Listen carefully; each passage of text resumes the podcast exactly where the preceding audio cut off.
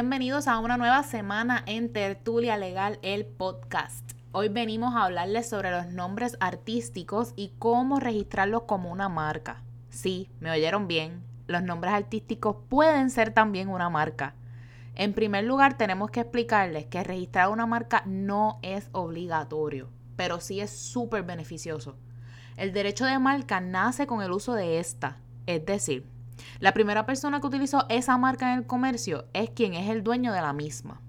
No obstante, yo siempre le digo a mis clientes, comerciantes y artistas que es bien beneficioso registrarla.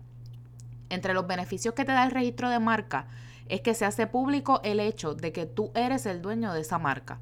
Se crea la presunción legal de que la marca es tuya y te da el derecho exclusivo a utilizar esa marca en conexión con los productos o servicios bajo los cuales la registraste.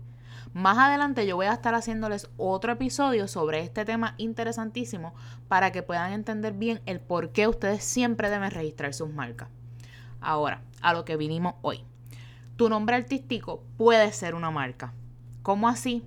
Mira, la mayoría de los artistas que nosotros conocemos utilizan lo que es un stage name, ya sea porque su nombre de pila es muy común o porque las posibilidades de que sean recordados por este son bien pocas, pero como estrategia en su carrera suelen adoptar un nombre alternativo por el cual serán conocidos como figuras públicas. Vamos, aquí todos sabemos que Ricky Martin no se llama Ricky Martin o que Lady Gaga no se llama Lady Gaga y mucho menos que Bad Bunny se llama Bad Bunny.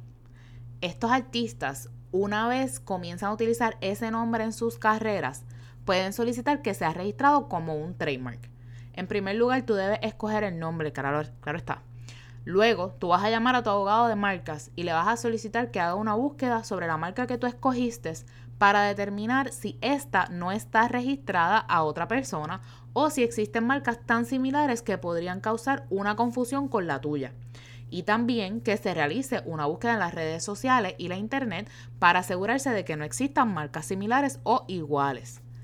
Una vez determinan que todo está good to go, es hora de determinar bajo qué servicios o productos se estará solicitando el registro. Usualmente se solicitan bajo la clase 041, que es la relacionada a los servicios de entretenimiento, pero esto es algo que tú determinas con tu abogado dependiendo de tus necesidades específicas. Es bien importante que las categorías que se soliciten sean aquellas bajo las cuales tú tienes evidencia de que hay un uso actual de la marca o que eventualmente la vas a utilizar bajo esa clase. ¿Qué es la evidencia de uso actual? Pues mira, eso es bien fácil. Un ejemplo más sencillo, las carátulas de los discos o el perfil del artista en Spotify. Adicionalmente, va a ser necesario que tú como artista prestes tu consentimiento por escrito a que se registre el nombre artístico. Una vez se determinan las clases de servicios o productos a registrarse, se somete a la aplicación y nos toca sentarnos a esperar. Este proceso suele ser un poco largo, ya que los registros pues, están bastante taponados de solicitudes y con todo esto de la pandemia se han disparado las solicitudes. Durante ese proceso de espera, tu solicitud se asigna a un examinador de marcas y en ese proceso tú puedes recibir acciones o solicitudes adicionales por parte de este examinador que tu abogado se encargará de contestarlas y de suplir la información solicitada. Luego de que pase todo este proceso, si no hay ningún inconveniente, se procede a publicar tu marca en la Gaceta Oficial de Marcas y posteriormente tú estarías recibiendo tu certificado de registro. Mi gente, el proceso es sencillo, pero altamente recomendable que lo haga un abogado de marcas. ¿Por qué?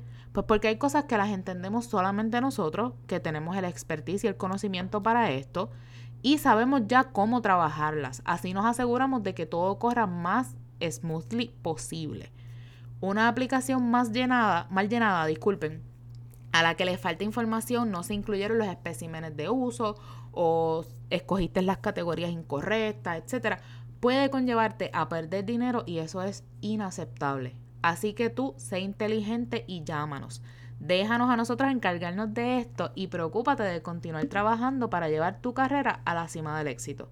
Amigos, eso ha sido todo por hoy en Tertulia Legal, el podcast. Recuerden suscribirse por todas las plataformas de streaming para que no se pierdan ni un solo episodio. Hasta la próxima.